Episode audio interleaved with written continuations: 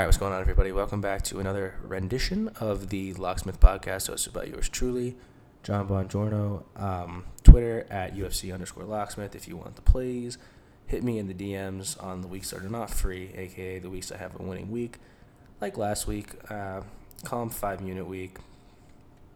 Uh, car before that, we actually had a really good week. I don't, I don't even remember how much it was. I think it was like 13 or something like that. Uh, shit, I don't even know. I, I don't remember how much it was. Uh, let me look. It was. Uh, I don't know. I know we had a big week. Fuck. Oh, 8.11 units because Calvin Kattar got robbed. And then Arman Tsarukyan, and like that's how we lose our last bet last week. I swear, it's always the last leg with the gay judges that just fuck us over, and it's so gay. But it's whatever. Um, we move on to a huge pay per view card this weekend, UFC 276. Once again, sorry for not being active that much on the pod, but on the Twitter, I'm always active. Um, it's just really hard with work and everything, but I try. Um, but we move into our opening matchup of Jessica Rose Clark and uh, Julia Stoliarenko. Um, I'm gonna go with Jessica Rose Clark here. So it's it's really tough because I I think both girls suck, right? And I usually don't like betting on fights like this, but um, Stoliarenko has lost all three fights she's had in the UFC. Her most recent one was to Alexis Davis. Um, doesn't look good. Julia Avila does not look good. Yana Kunitskaya has an okay loss, but like still she sucks. Um, she can get the fight to the mat. She's actually in good spots, but the takedown defense um, of Jessica Rose Clark is getting better. Um, you know, I think she's fought better girls. She has a win over Jocelyn Edwards, which like kind of speaks to, I guess, somewhat of a, you know, I don't know. Um, her last loss was to Stephanie Egger, I believe, by submission. I think we took Jessica. Yeah, we did take Jessica Rose Clark. Uh, she lost to Jessica Eye. It's an okay win, but you get the gist. Both of these girls suck. But I'm gonna trust Jessica Rose Clark to keep it on the feet, especially in women's MMA. I don't know. I think she's going to keep it on the feet here. Um, so I'll take her. I'll lean Jessica Rose Clark at the minus 160 number. Uh, official play there, Jessica Rose Clark by decision. I believe that's plus 105. Uh, moving on to the next fight, Maycee Barber versus Jessica Eye. Um, so Maycee Barber is minus 310, and I don't think Maycee Barber is very good. Like, she lost to Miranda Maverick, but she won the fight. Uh, she lost to Roxanne Modafferi, Alexa Grasso. Um, you know, I guess beat Montana De La Rosa. Okay, I don't know. I mean, beat Jillian Robertson. Okay, but like, look at the girl Jessica Eye's fought. Uh, you know, I mean, she's getting fucking mauled, but she's fighting good girls. Shevchenko, Calvillo, JoJo Calder was a terrible loss. Jennifer Maia's an okay loss. Um, I'd say the value here is honestly on Jessica Eye, but I'm not touching this fight. Um, but I do think that the value at the plus 250 number on Jessica Eye is not that bad. Considering I don't think Maycee is the future as she proclaims she is, just like somebody else on this card, but I think he's very good. Um, Maycee Barber kind of sucks. Jessica Eye also sucks. Women's MMA. Um, I'm using this one as a shit break, piss break, whatever I need it to be. Um, I, I guess Jessica Eye is the value play here, but I don't know if she's gonna win. I really don't care. So I guess Jessica Eye by decision, but I, I don't care. Truthfully, I really don't give a, give enough of a shit. Uh, next fight, Andre Muniz, Uriah Hall. Muniz coming in at minus 340. I like the Muniz side here. I like him by submission at minus 110. Um, he's he's different, man. Like what he did to Jacare, what he did to Eryk Anders, just last December. I remember watching that fight. I was like, oh shit. Um, he's damn good on the mat. If he gets it to the mat against Uriah Hall, it's a wrap. Uriah Hall's gonna have to knock him out. Uriah Hall's 37. He doesn't have the killer instinct. Um, you know, look at the guys he's fought. Um, you know, lost to Costa by TKO, lost to Gegard by TKO, but then beat Gegard. Uh, before that, you know, Gegard avenges his loss. Uh, Derek Brunson lost by KO. Robert Whitaker lost. Uh, you know, then he beats like Krzysztof Jotko, Chris Weidman at the age of 50, and Weidman just broke his leg in a freak accident. Anderson Silva, when I could beat Anderson Silva, Um, you know, beat like Thiago Santos and like Chris Leben, but that was like a decade ago. I'm gonna go with uh, Muniz here by submission. Um, I just don't think Uriah has it anymore, guys. He got the shit beat out of him a year ago by Sean Strickland. Uh, he looked terrible, and I just think he's done. I, I truly do. I think Muniz. Andre Muniz is 32 compared to 37 year old Uriah Hall. You know, I, have seen this one happen too many times. I like Muniz here. Uh, very chalky though. That's the problem with the minus 340. It's too chalky. All these cards just have so ch- it's just such chalky, you know, fights. And I if he was minus like 250, I'd really I'd throw it in a big parlay piece. But here, I don't know. Um, I, I can get it done a lot, but I don't know about the minus 350, you know, price tag he's getting. Uh, but that's just me. So yeah, the official play is Andre Muniz by submission. Uh, all right, to open up the prelims, Dricus Du Plessis, excuse me, and Brad Tavares. Um, I'm going Dricus Du Plessis. What I saw him do in his last fight um, against Trevin Giles, I believe that was about a year ago. Yeah, it was. Wow. Um, that sold me. This guy's damn good. Um, Brad Tavares, like I don't know, man. Like he, I feel like he's just so average and not good anymore. Like the Shahbazyan lost age like milk, straight milk. Um, I think Du Plessis puts him away. Like if Shahbazyan was able to put him away, and I know Shahbazyan's a good striker, but if Shab- if Brad Tavares couldn't get Shahbazyan down, like uh, what are we saying here? Like he can't get Du Plessis down, and Du Plessis could knock him the fuck out. Brad Tavares has been knocked out three times. Um, he's inactive. Um, yeah, I, I like Dricus Du Plessis here. He was minus. He's one minus one fifty five now, but uh, yeah, I mean, I got him at minus one twenty. Um, I you know I guess I gave out a play. If you want to take it at minus one fifty five, be my guest now. But um, the value was there at minus one twenty, and the the line moved hard. Um, and I think that's for a reason. I like Du Plessis here to get it done. He's bigger. He's you know he's he's got he looks a little bit larger, um, and he's better statistically everywhere than Brad Tavares is. So I'm gonna go Du Plessis here by uh, second round TKO. I'll go second round. Next matchup, we got Ian Garry versus Gabriel Green. Ian Garry coming in at the minus 175 price tag. And I think he's going to starch Gabe Green here. Um, he's five inches taller, but only an inch and a half reach advantage. Um, this fight's going to play on the feet, and I think this is going to go very similar to the fight Ian Garry had with Darian Weeks. I think he gets it done by unanimous decision. I think he's too rangy, keeps him, you know, keeps it at, at bay. Uh, sorry, my sister's texting me. Um, I think he's gonna keep it at bay, do what he knows how to do. Um, you know, Gabe Green fucked us last time we had Yohan Lainesse in that fight. Uh, beat Philip Rowe lost to D Rod. I mean, he's actually a pretty good fighter, Gabe Green. I just I think Ian Garry's gonna keep it at range a little too much. Um, and I think he's gonna get the job done here. Uh, I, I like Ian Garry. I think he's pretty good. I was at his UFC debut. I was impressed. I was impressed with his last performance as well. Not as impressed, obviously, but um, this is gonna be an interesting fight. Gabe Green could could finish him, but I think Ian Garry's range. He's six three welterweight. You know, he moves really well. Um, so that's what I'm going to go with. I'm going to go with Ian Garry by decision. I think Gabe Green's going to give him his toughest test yet, but I don't think it's going to be quite enough. Um, and I think that next fight is where we're going to see Ian Garry really tested. So that's the official play, Ian Garry by decision. All right, next we got a Legends matchup. Uh, Jim Miller coming in at minus 190 against Cowboy Cerrone. Um, guys, I don't know if Cowboy has it anymore. You know, all this shit with his fights getting rescheduled.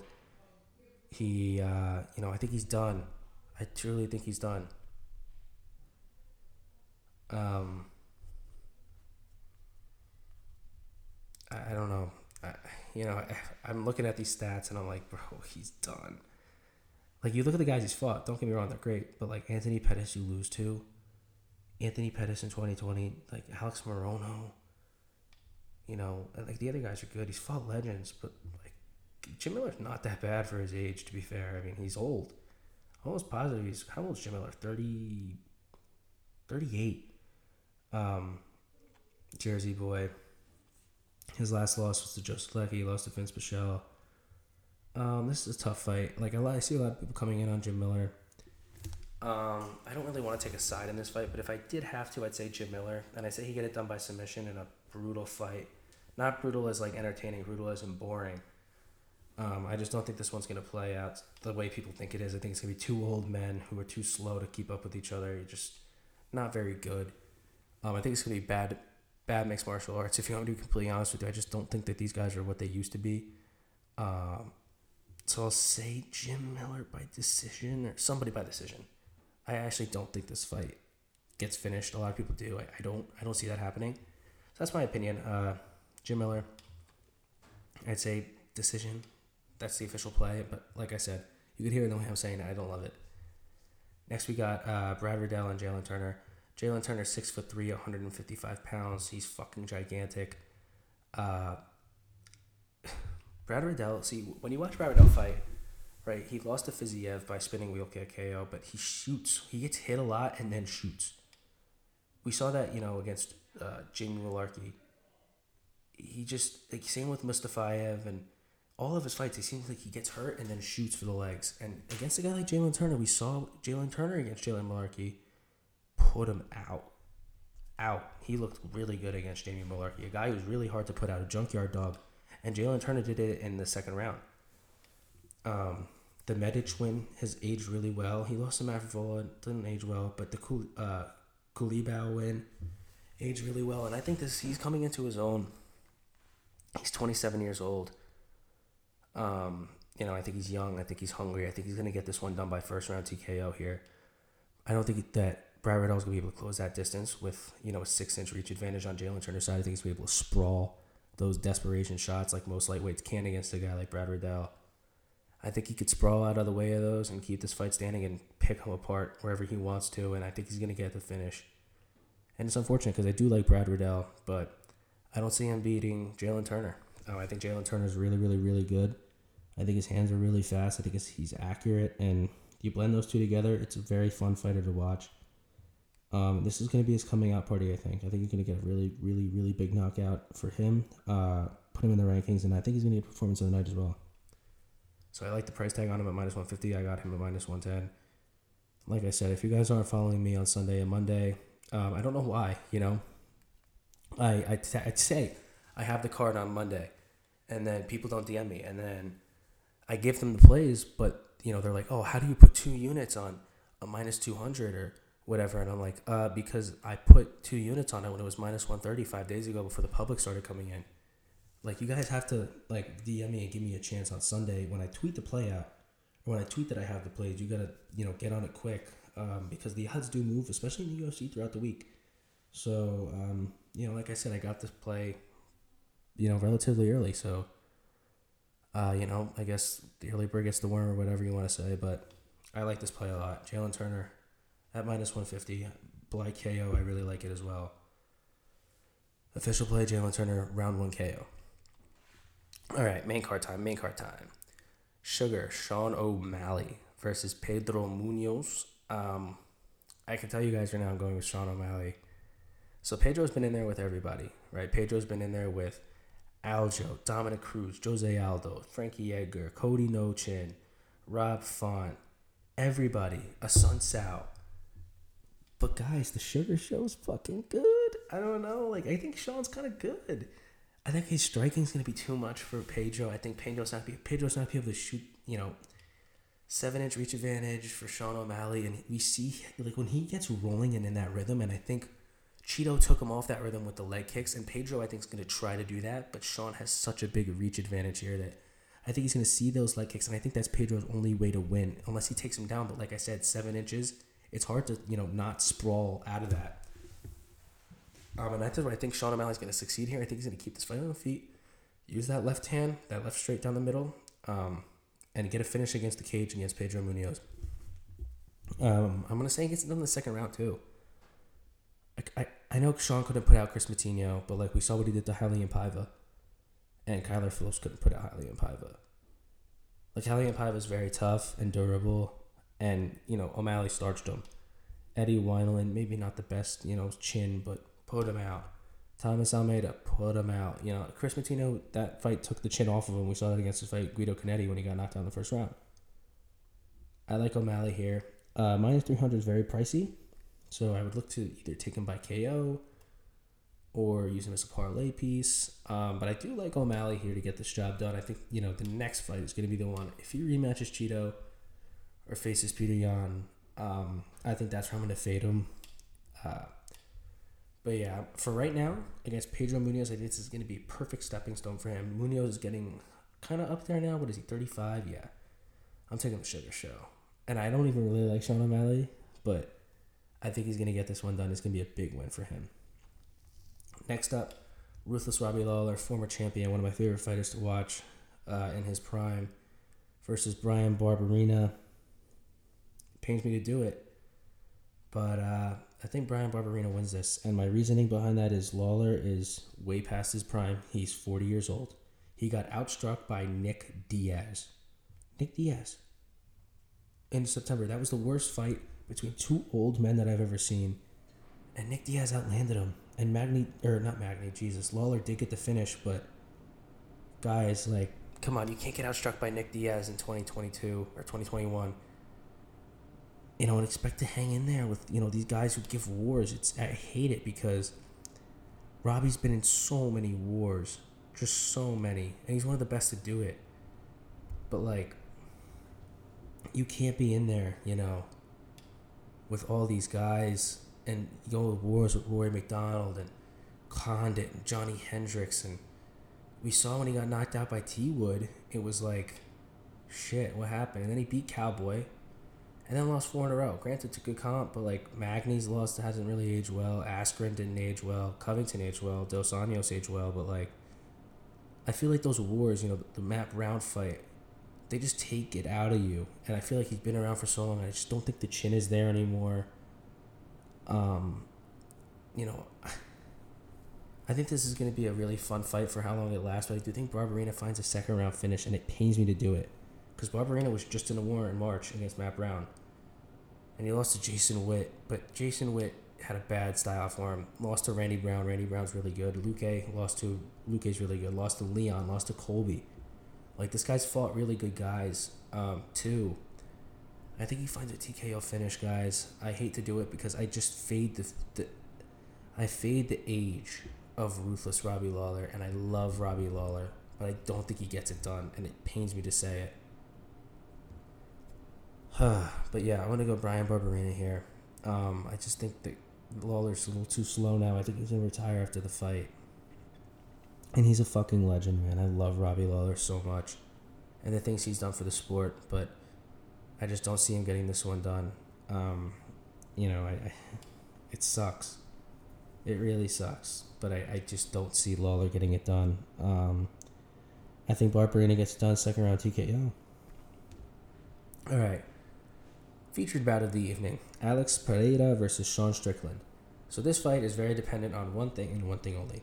If Sean Strickland can get a takedown and hold Alex Pereira down, oh, excuse me, um, he will submit Alex Pereira. If Alex Pereira is working on his takedown defense like I think he is, with Glover Teixeira at that gym in Danbury, Connecticut. I gotta take a drink of water one second. Um, if he is working on that takedown defense with Glover, he could be a champion. Um, his kickboxing is really damn good. His left hook is something that I just like marvel at the power of because he puts people out like really, really bad, um, unconscious to the point where they look like rocks. Uh, and he's gonna do the same to Strickland here if Strickland cannot get this fight to the mat, and that's why it's so hard to predict this fight. Um, I think there's two ways you could play this. I think you could play it Sean Strickland by submission, or Alex Pereira by TKO. I don't see this one going the distance. I see either Alex Pereira knocking out Sean Strickland cold, or I see him gassing out, giving up takedowns, and getting submitted. I think it goes one of two ways. I believe those are definitely both plus money plays that you could definitely take.